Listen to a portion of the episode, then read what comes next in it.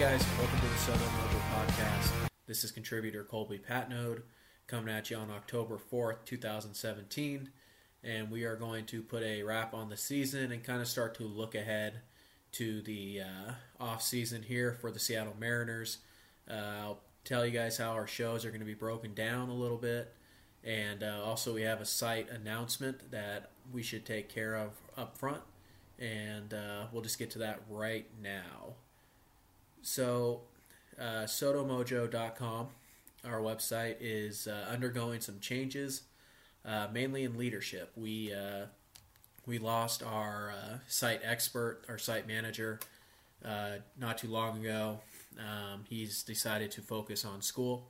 He goes to Nebraska, go Cornhuskers, I guess. but he's decided to focus on that as he should. And we are now without a site expert. We our writing staff is also taking a hit. We're down to just two writers.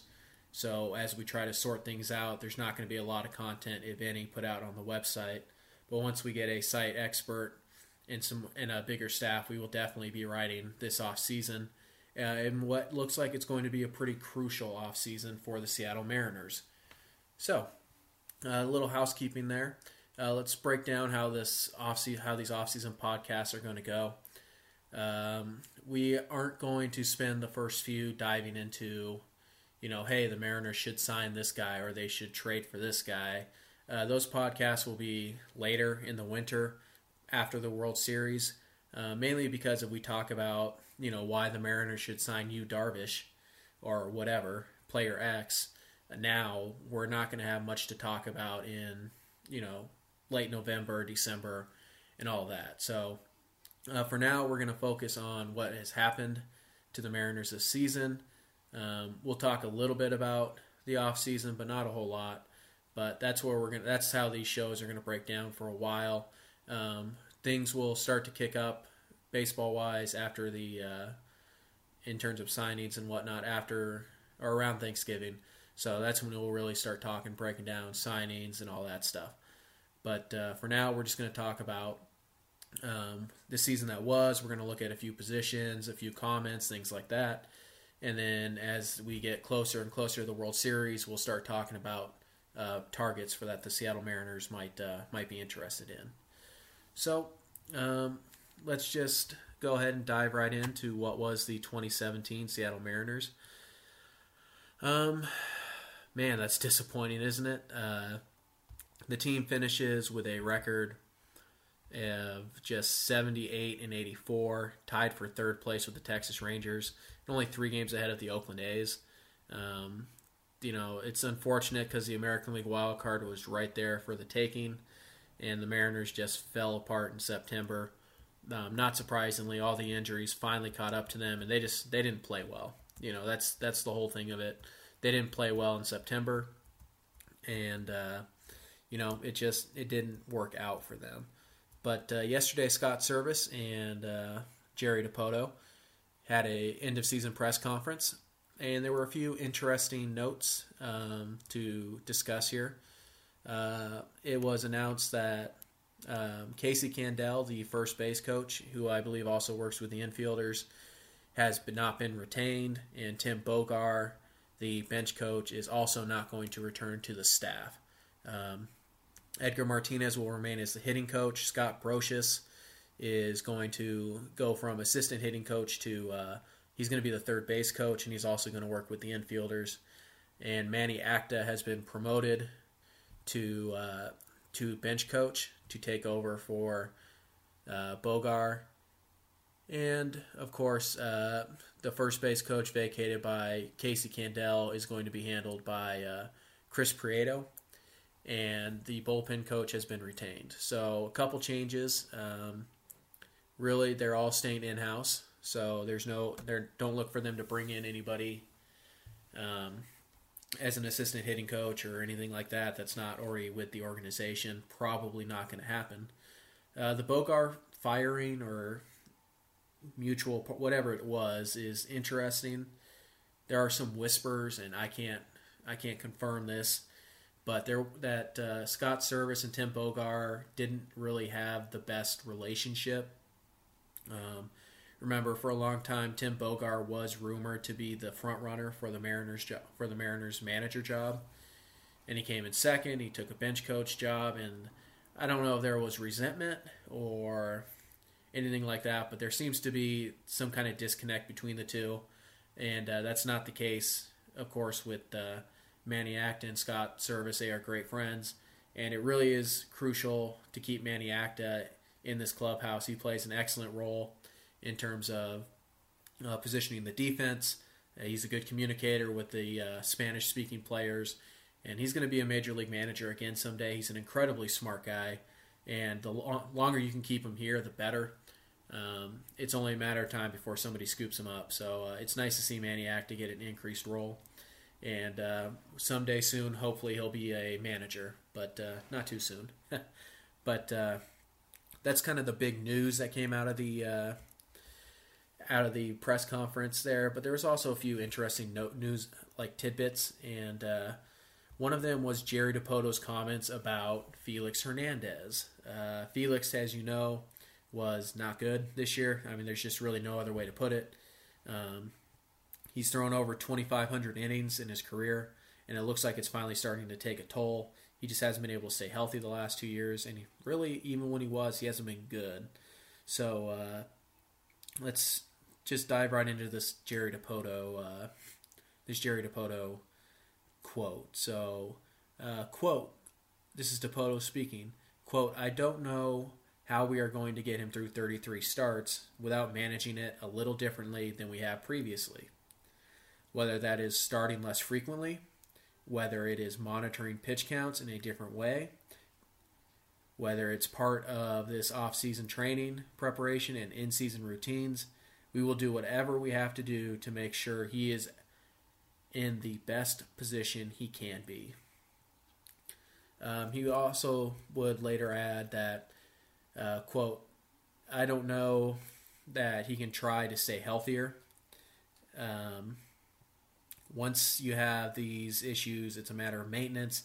The issues that Felix has endured are happening under his skin. He can't work harder to make ligaments stronger. He can't lose weight and create more stability in an elbow joint. That's not real.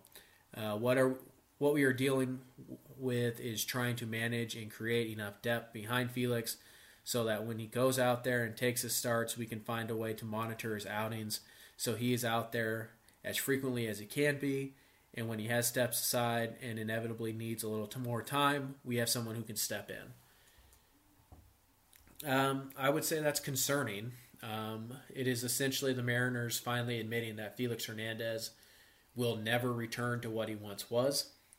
Uh, you start throwing away you start throwing around words like uh, you know he can't he can't work harder he can't uh, he can't lose weight and create more stability in an elbow joint uh, it's been the shoulder injuries that have been the problem and yet he slips in an elbow joint which makes me worry that there's something in the elbow too felix hernandez needs to spend this off season he needs to lose weight i think that's pretty clear he needs to strengthen his arm and there are a lot of really good, uh, really good training facilities that do that. Uh, there's one right here in Seattle. It's called Driveline. They do an excellent job with uh, youth and with uh, co- collegiate and professional pitchers, um, really increasing velocity.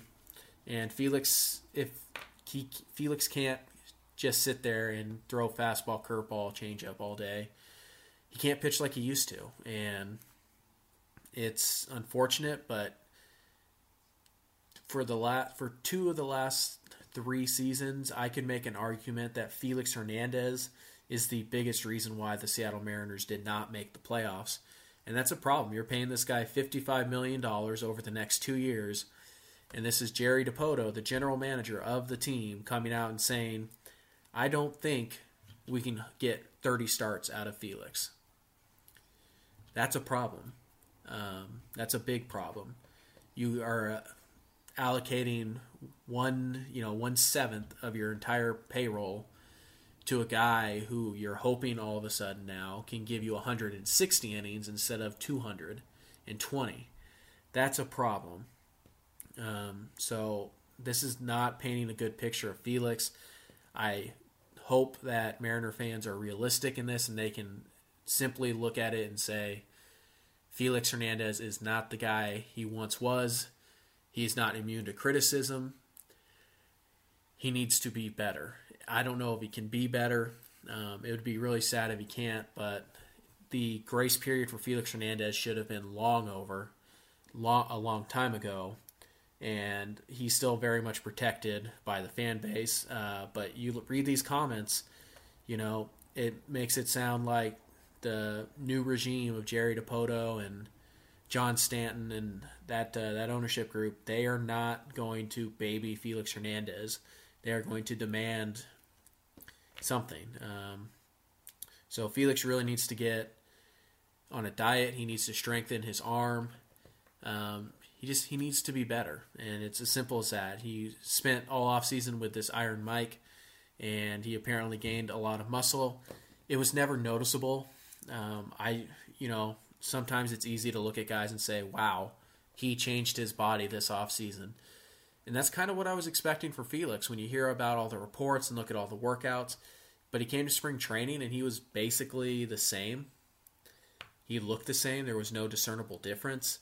And I don't doubt that Felix worked hard this offseason. I just doubt that he did the work. He worked smart. I don't think he added the right weight. I don't think he lost the right weight. I don't think he worked on strengthening his arm. He did a lot of leg work. I just, you know, it's time for Felix to really step up or step out.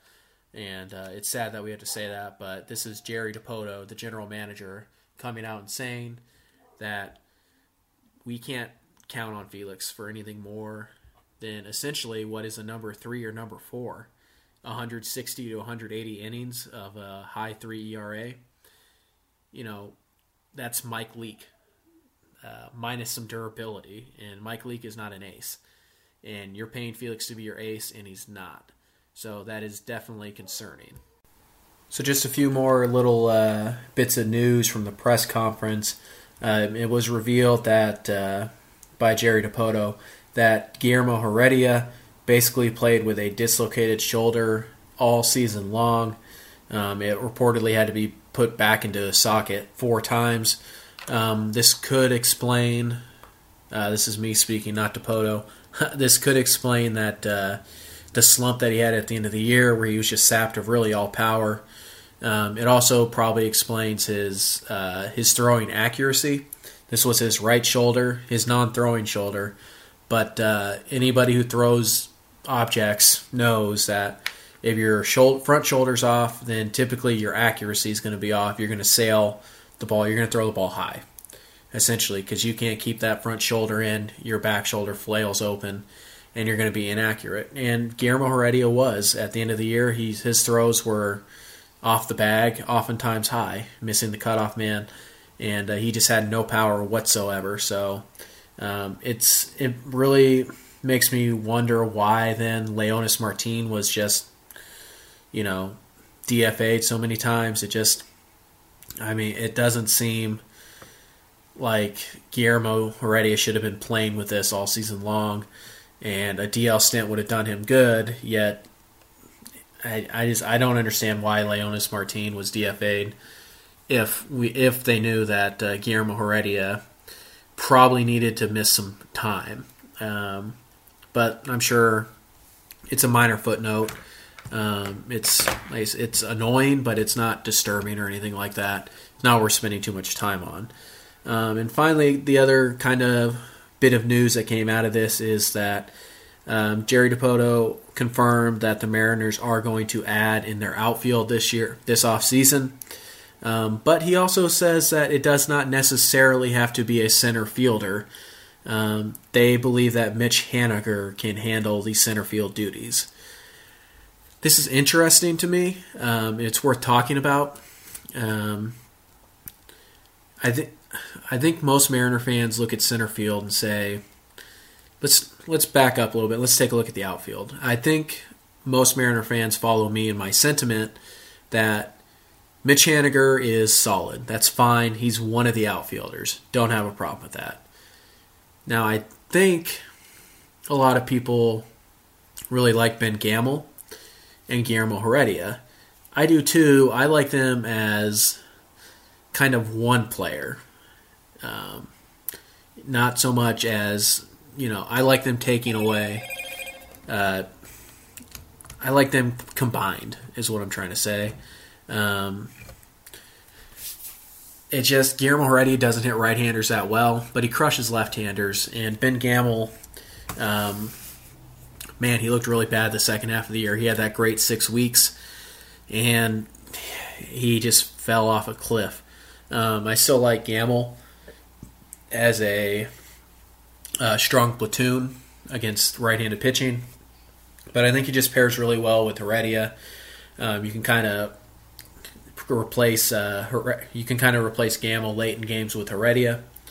Um, defensively, uh, it's a good matchup, so I feel okay about them um, counting as one as a platoon or at least matchup guys. Um, so at most, the Mariners have two outfield spots filled. Um, and since Mitch, Mitch Haniger played a majority of the year in right field, that makes sense. Gamel and Heredia early in the season when Dyson was not hurt, they played primarily left field, and that makes sense. So it seems pretty obvious that the Mariners need to add a center fielder. Well, Jerry Dipoto seems to think that Mitch Haniger can play center, and I don't disagree with him. Um, there's a very small sample size of Mitch Haniger in center field both this year and last year, but both of them show that yes, he can handle that position and be at least league average at it. I believe. Um, the issue I have here is that uh, if you take Mitch Haniger out of right field and you put him into center field, a does this affect the bat at all? Uh, you know, center field is a tougher position to play than right field or left field. More wear and tear on your body than in the corner. So I'm a little concerned that this I got Mitch Haniger is a guy who did not really stay healthy uh, this year. Uh, some fluky injuries, but either way, he hasn't proved that he can put it in 162 yet. And so I am curious if uh, if this would maybe lead to more uh, minor injuries that ultimately hurt his value. Um, it's very similar to taking from an area of strength, moving it to a place of weakness, and thinking that it's e- that it's easier to fill the weakness that you just created than the weakness you have. I just I don't. To me, I'm concerned that this would be. Uh, I'm concerned that this would be making yourself a little weaker in two positions. Um, but like I said, if Haniger ultimately plays center field, he's capable there. Um, he doesn't have blazing speed, but he is an excellent uh, route taker. He takes fantastic routes to the baseball and he gets really good jumps. So uh, he can handle center field just fine. I'm uh, I'm not worried about that. Yeah, I'm not worried about that defensively. But uh, um, he says so. Dipoto says they need to add at least one outfielder. I would say they need to add at least two. Whether that's Jarrod Dyson and they bring him back, maybe it's they go for the big guy and they get Lorenzo Cain or Justin Upton or JD Martinez. I doubt it. But uh, if they go get one of those guys, great. Maybe it's a guy like Carlos Gomez, who, you know, is just he's fine. He's a good player, but not great. Uh, maybe it's one of those guys. It's possible that, in fact, probably more likely that this outfielder is going to come via trade. Uh, that's what Jerry Dipoto prefers. He wants to trade. He doesn't want to spend free agent dollars on guys. So maybe there's a Michael Taylor, uh, Albert Almora type of guy out there, a young outfielder that the Mariners can get. Um, Tommy Pham maybe from the Cardinals, or maybe uh, Randal Grichuk. Uh, that might be an option too. So those are just kind of the news and notes from everything that happened uh, at the press conference yesterday. And so once again, just to kind of hammer it home, um, we're looking for a new site expert at sodomojo.com. Um, if you happen to be interested in that, go ahead and go to fansidedopenings.com, fansided.com slash openings, and just apply to be the new site manager. Um, we're also looking for writers, so if you have an interest in writing about the Seattle Mariners, um, it's really simple. We hope to get one or two articles a week out of you, and they don't have to be any longer than 300 words. Um, or you can write, you know, a thousand words. It doesn't really matter. We're looking for writers, and until we find the writers and the uh, and the site expert, we are going to be uh, essentially operating just on this podcast uh, with very few articles, if any. So uh, that's the update. Um, we'll talk probably next week. Um, hopefully, we'll have a little bit more information to discuss about the Mariners. If not, I'm sure we will go ahead and talk about. Uh, we'll probably break down the infield and what the Mariners have heading into 2018, what they need, and probably what's available on the farm system. So that's what will be next week's show. Um, hope you guys enjoyed this. Um, I'm hoping to have a guest on next week. It just didn't really work out timing wise, but I want to keep the content coming and flowing, and let you guys know that we are still operating. We just uh, we had a little speed bump. We are currently a shap we we are currently a uh, ship without a captain. So uh, you just give some time. We'll be right back with the content and all that good stuff. But uh, this is Colby Patnode of SodoMojo.com signing out. Um, you know, it's going to be an interesting offseason, guys. Make sure you join us. We'll break down every trade, every signing that Jerry Dipoto and crew make this offseason. And uh, as we get closer to the World Series, the end of the World Series, we'll start talking about uh, potential targets and uh, hopefully have the offseason plan um, ready to go shortly after the World Series. So um, that's kind of what's happening here. I hope you enjoyed this. Uh, you can subscribe to us, our podcast, on uh, iTunes. You can find us at blogspot, uh, blogtalkradio.com. And uh, we are also still on Twitter at sodomojo.com. You can contact me if you want to know about writing opportunities. You can find me on Twitter. I am at cpat11, cpat11. And uh, let me know if you're interested in any of that, guys. So this is Colby Patnode signing out. Uh, thanks for listening, guys and uh, go Mariners.